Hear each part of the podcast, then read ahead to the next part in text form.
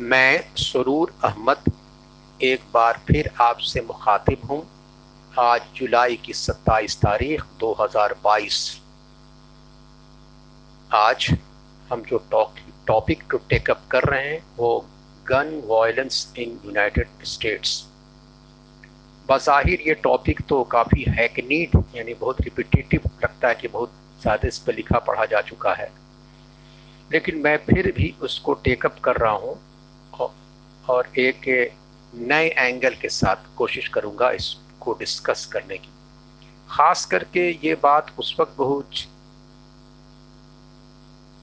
चौंका देने वाली थी कि जब चार जुलाई को अमेरिका में इंडिपेंडेंस डे के दिन शिकागो में इंडिपेंडेंस डे के परेड पर कोई शख्स जाता है, गोली चलाता और सात लोग मारे जाते हैं। ये दुनिया में किसी भी मुल्क पे होता तो इसको तो पता नहीं क्या क्या खिताब दिया जाता है। भाई बारबेरियन है अनसिविलाइज है, किस तरह का कानून है, कौन लोग हैं। लेकिन ये दुनिया की सबसे बड़ी डेमोक्रेसी सुपर पावर और सबसे civilise country of the world में, जो कहा जाता है, ये हो रहा है, हुआ। वही नहीं, बल्कि उस मंडे का दिन था, चार जुलाई, और जो वीकेंड हुआ, दो तीन जुलाई, सब मिला करके कहा गया जो फिगर आई कि 220 लोग अमेरिका में इन तीन दिनों में मारे गए गन रिलेटेड वायलेंस में। हमेशा अमेरिका में कुछ दिनों पर न्यूज़ आती रहती है कि भाई गन वायलेंस हुआ, कुछ लोग इक्कीस मई को स्कूल में कोई बच्चा, अठारह साल का लड़का बच्चा क्या कहें, नौजवान गया, जाके बच्चों को गोली चलाया, बीस बच्चे मारे गए, उन्नीस बच्चे और दो टीचर मारे गए। उससे पहले कुछ दिन पहले लास वेगास में कोई बंदा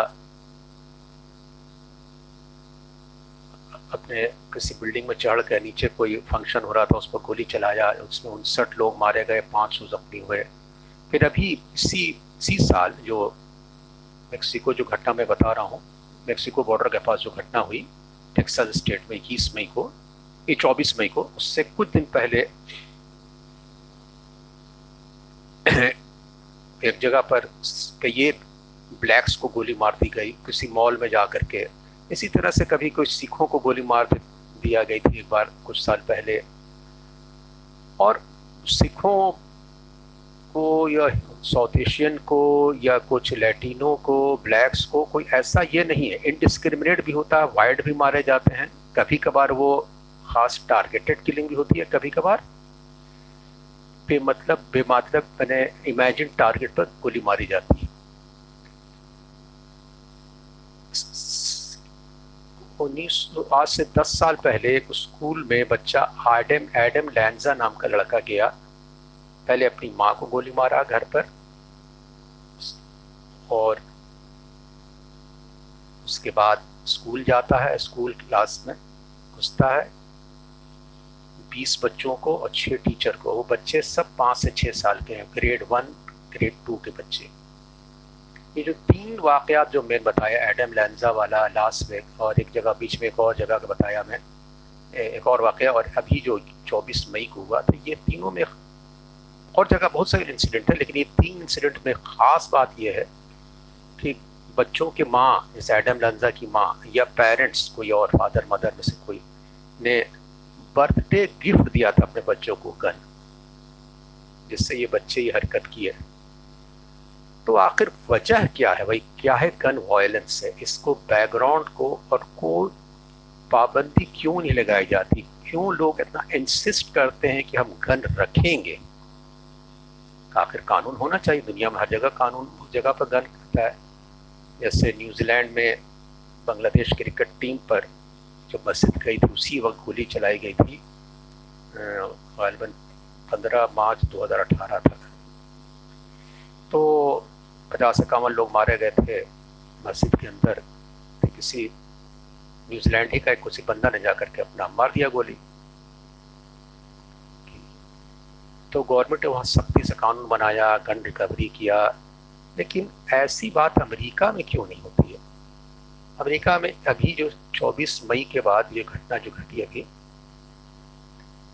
जिसमें 21 लोग मारे गए मेक्सिको बॉर्डर के पास।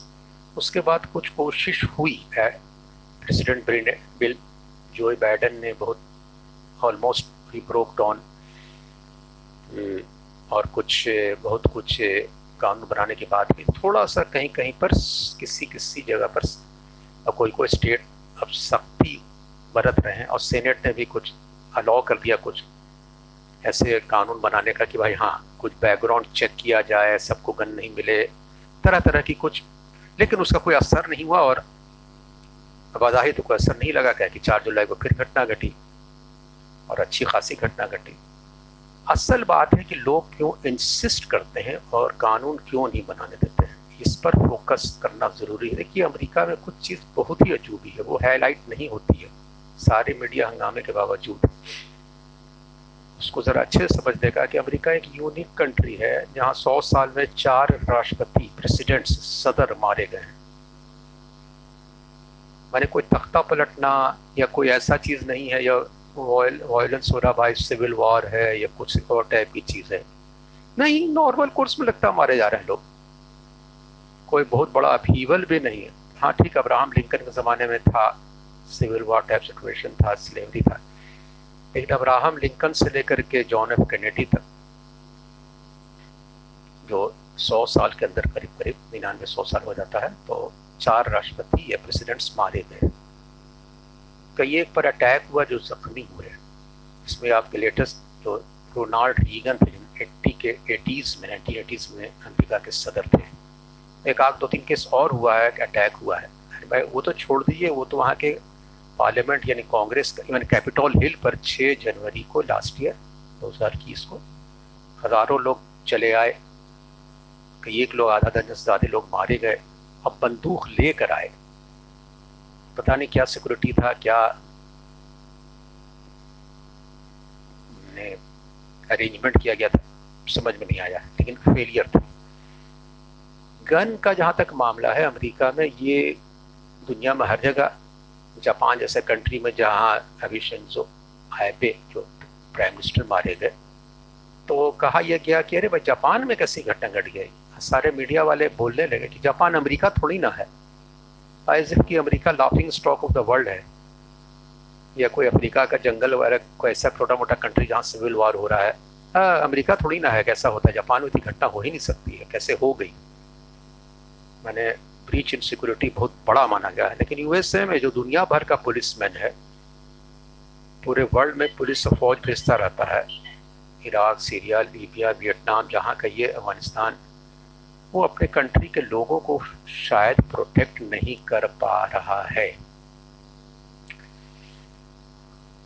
तभी ने हर आदमी को अलाउ किया गया है कि गन रखिए और सेनेट और खासकर रिपब्लिकन पार्टी उसको इतना स्ट्रांगली डिफेंड करती है यहाँ तक कि वहाँ एक एसोसिएशन नेशनल राइफल एसोसिएशन उसमें गन राइट की लड़ाई लड़ती है गन रहना चाहिए। और उसको right Republican parties strongly support करती हैं। बल्कि जो अभी मेक्सिको में जो अटैक हुआ 24 मई वाला, जो स्कूल का मैं तस्करा किया, उसके तीन दिन के बाद मेक्सिको बॉर्डर के पास जो अटैक हुआ था, मेक्सिको बॉर्डर के पास, टेक्सास स्टेट में मेक्सिको बॉर्डर के पास एक स्कूल पर अटैक हुआ था। उससे 400 किलोमीटर दूर उसी टेक्सास स्टेट में, होस्टन नाम के शहर में, सिर्फ़ तीन दिन के बाद 27 मई को नेशनल राइफल एसोसिएशन का एक बहुत बड़ा नेशनल कन्वेंशन होता है, जिसमें वहाँ के फॉर्मर प्रेसिडेंट डोनाल्ड ट्रंप आते हैं और स्ट्रांगली डिफेंड करते हैं गन राइट के लिए। तो अजीब ही, अजीब चीज़ लगती है भाई कि कौन सा मुल्क है जहाँ गन राइट के लिए इतना लोग लड़ते हैं? भाई पहली बार नहीं माइक पेंस जो वाइस प्रेसिडेंट थे, तब डोनाल्ड ट्रंप खुद प्रेसिडेंट थे, तब ये लोग ऐसे कन्वेंशन में आते रहे हैं। बढ़त बज़ाहिर बहुत स्ट्रांगली और बल्कि ये तीन दिन बाद ये घटना घटी तो डोनाल्ड ट्रंप ने बहुत स्ट्रांगली बाइडन को क्रिटिसाइज किया कि ये क्या कर रहे हैं। गन पर पाबंदी लगाई तो और वायलेंस बढ़ेगा। उन्होंने कहा कि टीचर स्कूल की सिक्योरिटी बढ़ाया जाए। वैसे स्कूल की सिक्योरिटी तो बढ़ा दिया गया था, उस दिन भी सत्तर पुलिस वाले बाहर खड़े हुए थे और चौबीस बच्चे बीस बच्चे और दो टीचर को मार दिया गया। कुछ नहीं हो पाया। पुलिस वाले अंदर जा नहीं पाए। सिक्योरिटी बढ़ा दीजिए। स्कूल टीचर को, उसको एक आर्म्स दीजिए, छोटे आर्म्स के पॉकेट में रखे क्लास में जाएगा स्कूल अब आर्म्स लेकर के। या ब्रोकन फैमिलीज़ जो हो, जो कहते हैं कि लोग ब्रोकन फैमिली फैमिली टूट रही है, इसीलिए बच्चे कुछ वायलेंस पर उतर आ रहे हैं। लेकिन बच्चे ही सिर्फ़ थोड़ी कर रहे हैं तो बूढ़ा हर तरह एज ग्रुप का आदमी इस वायलेंस से पड़ा हुआ है। कोई ऐसा तो नहीं है? या फिर कहते हैं कि मेंटल हेल्थ का इंतज़ाम अच्छा कीजिए। ये सब ट्रंप साहब या एनआरए वालों का कहना है या रिपब्लिकन के जो अच्छे खासे लोग, जो champions of the gun rights हैं, उनका कहना है। शायद उनकी दलील में कुछ दम हो वो कहते होंगे। लेकिन डेमोक्रेट के लोग तो अपोज करते हैं, अच्छे जो डेमोक्रेट के सपोर्टर्स हैं। लेकिन बड़ी अजीब बात है अमेरिका की उसको आयरनी कहिए कि हाउस ऑफ़ रिप्रेजेंटेटिव जो वहाँ का लोकसभा या या लोअर हाउस उसमें डेमोक्रेट की मेजोरिटी प्रेसिडेंट वहाँ का डेमोक्रेट, लेकिन सीनेट में चूँकि फिफ्टी फिफ्टी वाला मामला है हंड्रेड में हंड्रेड आधा आधा दोनों और सेनेट में लॉबिंग ऐसी हो जाती है कि रिपब्लिकन कुछ एक दो सपोर्ट भी कुछ ऐसा भी मिल गया या कानून नहीं बना सकता आदमी, इनको मेजोरिटी नहीं है तो मामला रुक जाता है। Upper house of American Congress हम बज़ाहिर तो इंडिया में और दूसरे ममालिक में अपर हाउस बहुत वीक होता है, लेकिन सेनेट बहुत पावरफुल है और वो स्टोन वॉल कर देता है ऐसे सारी कानून बनने में। आने के वहाँ के अपर हाउस में दम फिफ्टी फिफ्टी ऑलमोस्ट दम डिवीज़न है दोनों पार्टी का डेमोक्रेट पार्टी का और डेमोक्रेटिक पार्टी और रिपब्लिकन पार्टी का। ठीक है, बहुत अच्छी बात है। आगे हम बढ़ते हैं। अब हम अब प्रोव करेंगे कि क्यों वहाँ इंसिस्ट करते हैं लोग। वो अमेरिका जो democratic right liberty bill of rights और पता नहीं क्या क्या चीज़ों के लिए इतना जाना जाता है। वो आखिर एक एक फरसूदा और एक अजीब गरीब निज़ाम, एक सिस्टम के लिए क्यों इतना लड़ा? तो कहा यह जाता है कि भाई हम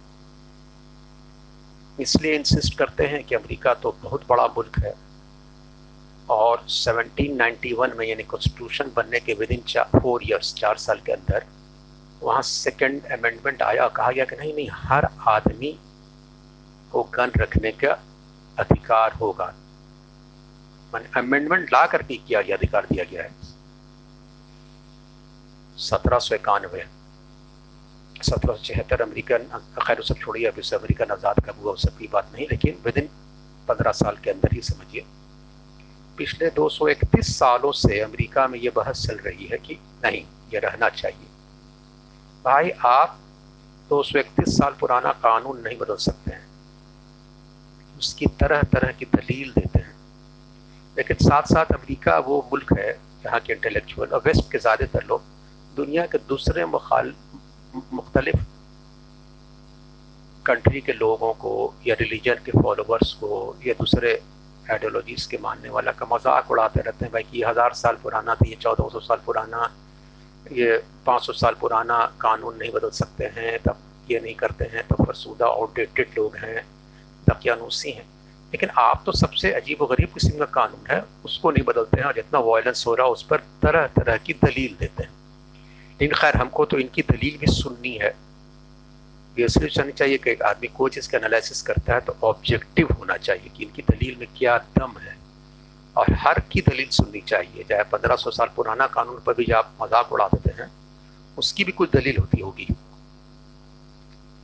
तो उसमें है ये कि 1791 में जब कानून बना था तो उसका भी आप गौर कीजिए, उस ज़माने में गंदी बंदूक तो थी।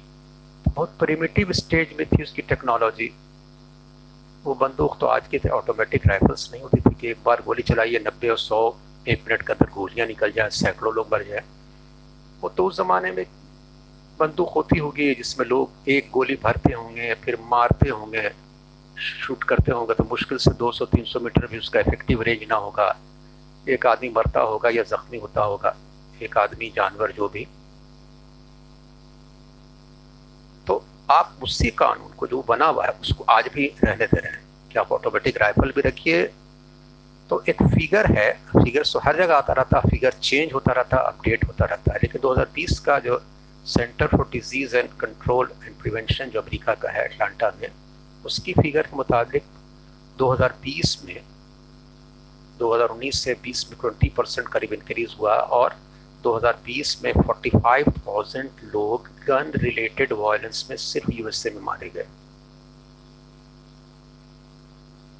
गन रिलेटेड वायलेंस में। उसमें मेजॉरिटी कहते हैं कि सुइसाइड भी है।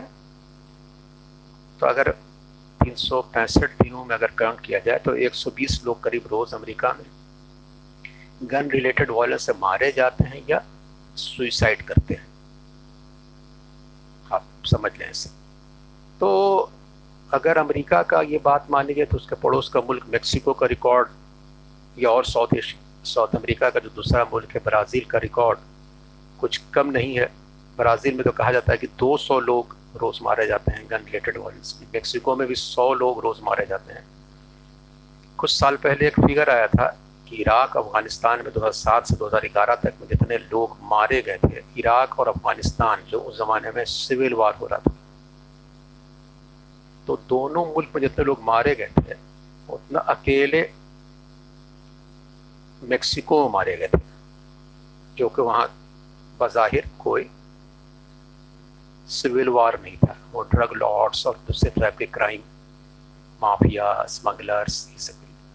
यूएसए जो उसका बगल का मुल्क है, वहाँ तो देखिए, एक जगह वायलेंस होता था, हम ये मान सकते हैं कि किसी जगह पर रिलीजियस वायलेंस है, माने मुस्लिम ममालिक में भी है, उसकी कम्युनिस्ट ने नक्सलाइट सब थे तो आइडियोलॉजी का वायलेंस था आइडियोलॉजिकल वायलेंस इंसिस्ट करते हैं, मार देते हैं, मरने मारने को वो वायलेंस में विश्वास करते हैं।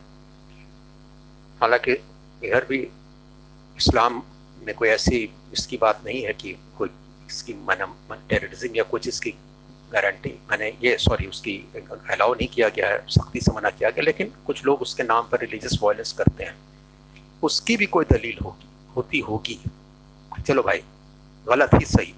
लेकिन कोई अरब कंट्री जहाँ इतने दौलत हैं, या किसी भी कंट्री या इंडिया जो और गरीब मुल्क है, ना अमीर मुल्क देख लीजिए ना गरीब मुल्क देख लीजिए साउथ एशिया का, किसी इसका, जहाँ इतने लोग वायलेंस में मारे जाए। किसमें? जहाँ के सबसे ज़्यादा फरवानी है सबसे ज़्यादा दौलत है। तो, तो मैं ना गरीब मुल्क का एग्ज़ाम्पल देते हैं ना इतने लोग मारे जाते हैं। बांग्लादेश इंडिया ये वो जितना कंट्री आप देख लीजिए आसपास गरीब मुल्क वहाँ इतना अमेरिका के बराबर लोग नहीं मारे जाते हैं। ना सिविल वार टॉन कंट्री मारे जाते हैं ना अमीर मुल्क मारे जाते हैं। तो यूएसए किस इसमें आता है? ना कोई आइडियोलॉजिकल इस वॉर जहाँ होता है, वहाँ इतने लोग मारे जाते हैं। उसके बावजूद, लेकिन वहाँ यूएसए में इतने लोग हर दिन मारे जाते हैं। तो उसकी दलील ये है कि हम लोग गन इसलिए देते हैं, या अलाउ करते हैं कि मुल्क तो बहुत बड़ा है और इसका बैकग्राउंड आपको जानना पड़ेगा किस तरह से इवॉल्व करके यूएसए यहाँ पर आया। यूएसए या पूरा नॉर्थ और साउथ अफ्रीका चूँकि हम एग्ज़ाम्पल और कंट्रीज़ का भी दिया मेक्सिको ब्राज़ील ये वो से कर दिया। लैटिन अमेरिकन कंट्रीज़ में इतने इतना वायलेंस है इतना मारकाट है कि वो हम्म, शायद कहीं नहीं वर्ल्ड में। उस यूएसए में तो यूएसए में तो बज़ाहिर तौर पर आदमी को खुश होना चाहिए। पर कैपिटा इनकम मैंने in all aspect very good country बहुत अच्छा कंट्री है बहुत बाज़ मामलों में वाकता बहुत शानदार है। आप उसकी जितनी तारीफ़ की जाए कम है, लेकिन उसका दूसरा पहलू इतना ये है। देखिए यूनाइटेड स्टेट्स ऑफ़ अमेरिका ऐसे नहीं बना है। वो तो 1492 में बाई कहा जाता है कि बाई एक्सीडेंट शिप कहीं और निकली थी कोलंबस कहीं और पहुँच गया। फिर सिक्सटीन सेंचुरी आते आते लोग धीरे धीरे मालूम है, कह रहे दूसरी जगह हम लोग पहुँच गए अमेरिका है एक जगह। इसको, अमेरिको नाम का सॉरी उस आदमी के नाम पर अमेरिका और फिर पूरा खोजा गया तो, उसको जो दो कुछ वेस्ट यूरोप के कंट्रीज़ धीरे धीरे धीरे धीरे स्पेन पोर्चुगाल फ्रांस इंग्लैंड खास करके ये चार पाँच मुल्क को खास के नाम ले रहा हूँ। उनकी कॉलोनीज वहाँ से लोग जाने लगे जाते रहे। धीरे धीरे अरे भाई बहुत अच्छी जगह मिली है। दुनिया उनकी तंग हो रही थी इधर बहुत एक्सपेंशन हो रहा था। टर्किश अम्पायर और ये वो बहुत और कहीं नॉर्थ अफ्रीका में तो टर्किश अम्पायर था फोर्टीन सेंचुरी फिफ्टीन सेंचुरी तो स्पेन को किसी तरह से रिवाइव किए थे क्रिश्चियनिटी आई थी, मैंने मुसलमानों को भगाया गया था। लेकिन फिर हुआ कि भाई धीरे धीरे धीरे अमेरिका अमेरिका ने इनको वाकत पूरा अमेरिका नॉर्थ और साउथ में काफ़ी वर्ल्ड पावर बनने में, जो अमेरिका का जो डिस्कवरी है, वो मदद किया। उसकी दौलत, उसके मटेरियल दौलत मिनरल एग्रीकल्चरल बाद में इंडस्ट्री इंडस्ट्री बहुत बाद में आई। तो जैसे पोर्चुगाल का, ब्राज़ील पर और रेस्ट ऑफ़ जगह पर साउथ अफ्रीका के, यानी मेक्सिको से लेकर साउथ अफ्रीका का पूरा उसमें स्पेन का। लेकिन यूनाइटेड स्टेट्स ऑफ़ अमेरिका पर जो अब बना बाद में, उसमें फ्रांस और इंग्लैंड और कनाडा में भी फ्रांस और इंग्लैंड का रहा। बाद में होता गया इंग्लैंड, इंग्लिश प्रिवेल कर गए और उनकी कॉलोनी ज़्यादा रही। लोग आपस से बहुत मारकाट होता रहा, बहुत लड़ाइयाँ होती रही, खैर। उसको मैं यहाँ पर हाईलाइट थोड़ा सा अब ज़्यादा डिटेल में नहीं करूँगा। ये लड़ाइयाँ होती रहीं तो एक कल्चर ऑफ़ वायलेंस एक दूसरी बात है कि वहाँ जो नेटिव पॉपुलेशन थे, जो उस जमाने में रेड इंडियंस हम लोग कह देते थे, ये लेकिन अब वहाँ नेटिव पॉपुलेशन जो होती है, जो वहाँ की ओरिजिनल आबादी थी, उसका इन्होंने सफाया करना शुरू किया। जो वाइट पॉपुलेशन जाती थी। वाइट के कुछ लोग जाने लगे मर्चेंट्स क्लास के लोग। लेकिन अमेरिका बहुत खतरा भी था, पूरा अटलांटिक क्रॉस करके जाइए तो कोई बीच में कोई ऐसा पोर्ट नहीं मिलता है जिसमें आप रुक जाइए, जैसे केप ऑफ़ गुड होप था, जैसे केप टाउन वगैरह साउथ अफ्रीका ये कहीं भी वेस्ट अफ्रीका का कोस्टल एरिया कुछ नहीं मिलता, हम डायरेक्ट अटलांटिक को चीरते हुए दम पहुंचिए वहाँ। तो एक कल्चर ऑफ़ वायलेंस किस तरह से प्रीप करता रहा? तो वहाँ से लोग बहुत सारे ले जाने लगे तो कुछ लोग नहीं जाने को तैयार होते थे। कुछ क्रिमिनल्स को, कुछ और टाइप के लोगों को जो है सजा याफ्ता थे, ले जाकर अमेरिका में काम कराया गया। मतलब सफ़ाई, जंगलात खेती बाड़ी मिनरल तो फिर अब उसमें नहीं हुआ तो धीरे धीरे धीरे धीरे अफ्रीका का जो वेस्टर्न कोस्ट है, जैसे कंट्री है Liberia Sierra Leone Ivory Coast इस टाइप का जितना कंट्री है गैम्बिया घाना इस टाइप का कंट्री है जो कि अफ्रीका के सेंट्रल मैंने वेस्ट वहाँ पर से, चूँकि नॉर्थ मोराकश और इसमें बहुत हद तक मुसलमान का डोमिनेशन ज़्यादा था टर्किश वगैरह का उस जमाने में शुरू में, बाद में तो खत्म हो गया मोरिटेनिया अल्जीरिया इधर से तो नहीं, लेकिन नीचे से जहाँ ब्रिटिश कॉलोनी या यूरोपियन कॉलोनी रही, वहाँ से लोग को पकड़ पकड़ करके एफ्रो अमरीकन को ले जा करके अमरीका में खास के पूरे अमरीका में बसाया गया।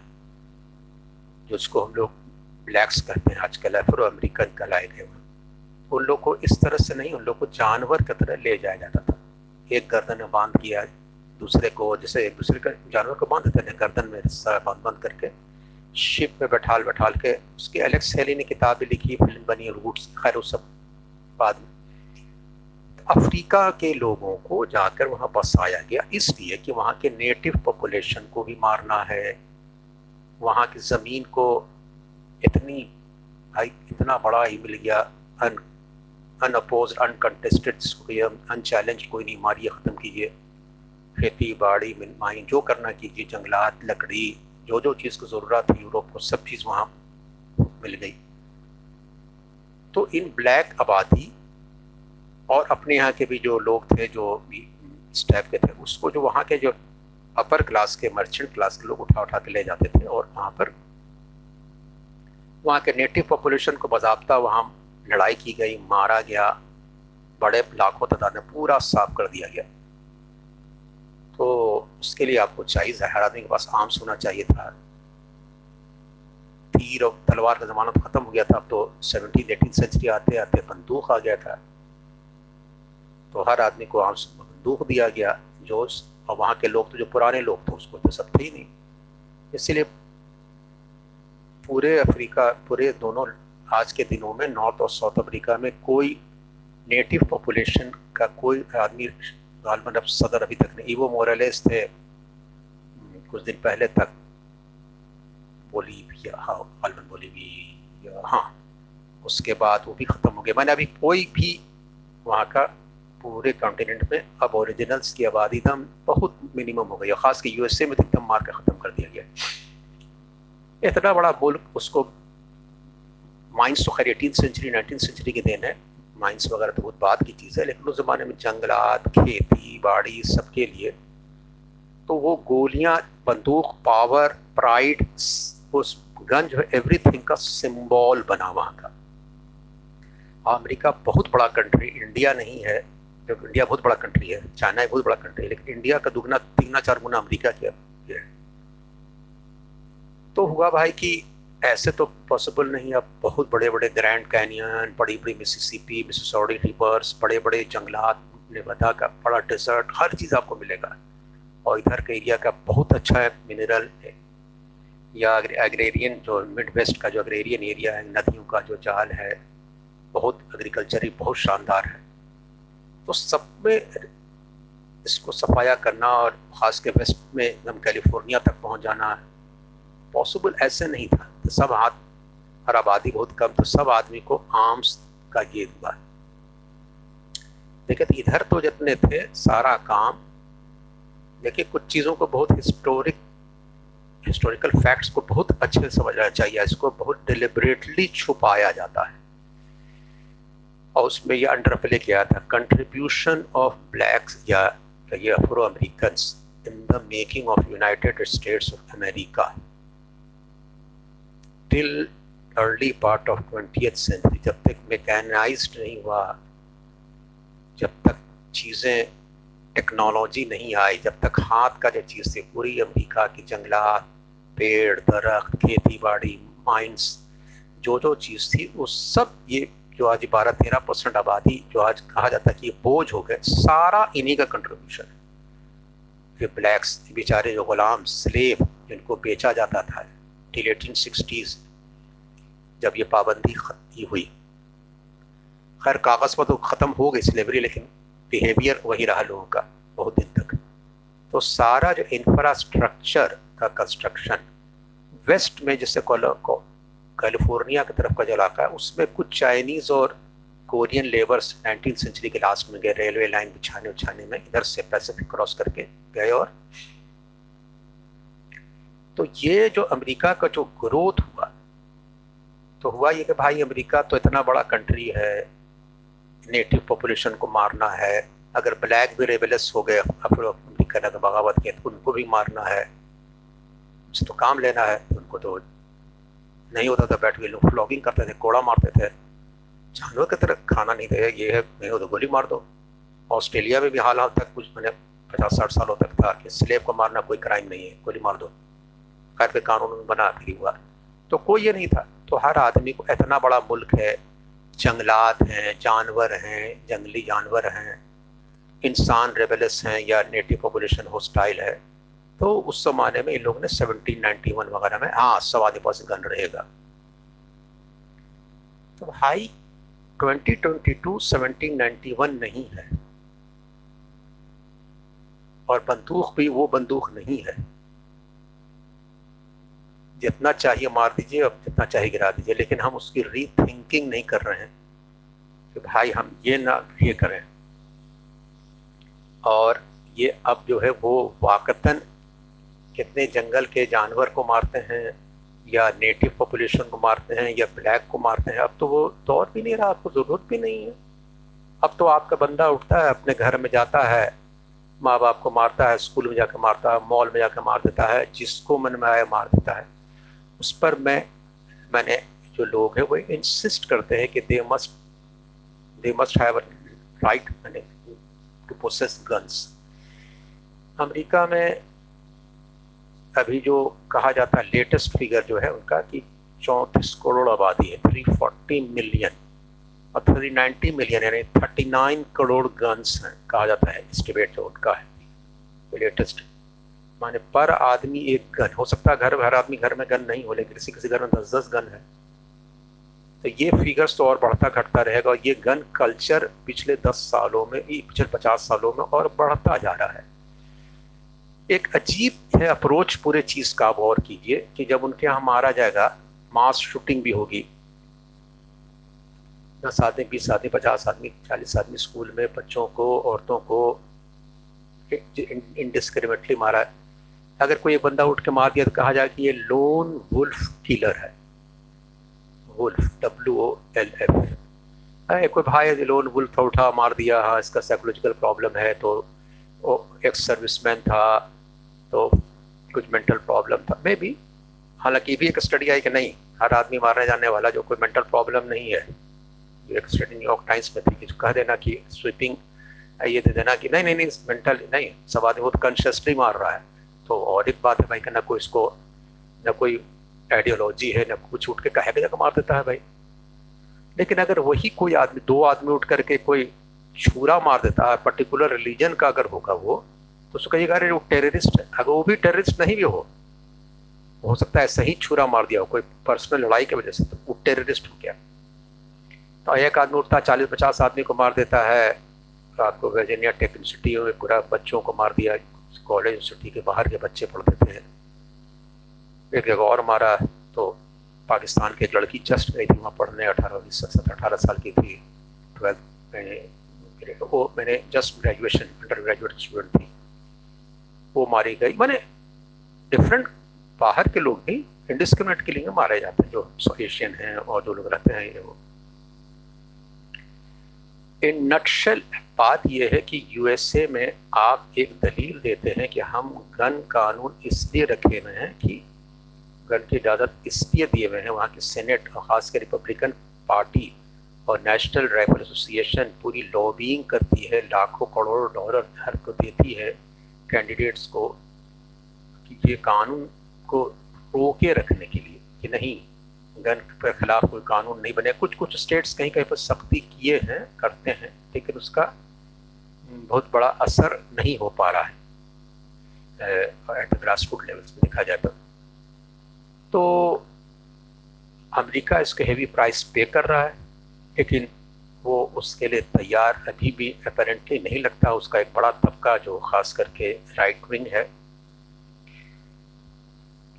होप की बेटर यानी कि सैनिटी प्रिवेल उन पर सैनिटी प्रिवेल करे और चीज़ों को वो बदलें इन नियर फ्यूचर और कम से कम लोगों की जान जाए, खास करके जो इनोसेंट बच्चे और मारा जाना तो सबके लिए ये है, लेकिन बच्चे यानी जो पाँच साल, सात साल के स्कूल में मारे जा रहे हैं, वो तो बहुत सॉफ्ट टारगेट बन जाते हैं। तो होप ये चीज़ प्रिवेल करेगी सैनिटी प्रिवेल करेगी और जल्द अज जल्द वहाँ कानून बनेगा, ऐसा कि गन कल्चर ख़त्म हो। मैं सरूर अहमद ये लेक्चर ख़त्म करता हूँ। और रिकॉर्डिंग में हमारे असिस्टेंट असिस्टेंस प्रोवाइड किया आमना कौसर ने। हम लोग दोनों एक बार फिर नेक्स्ट टाइम जल्दी मिलेंगे। Thank you very much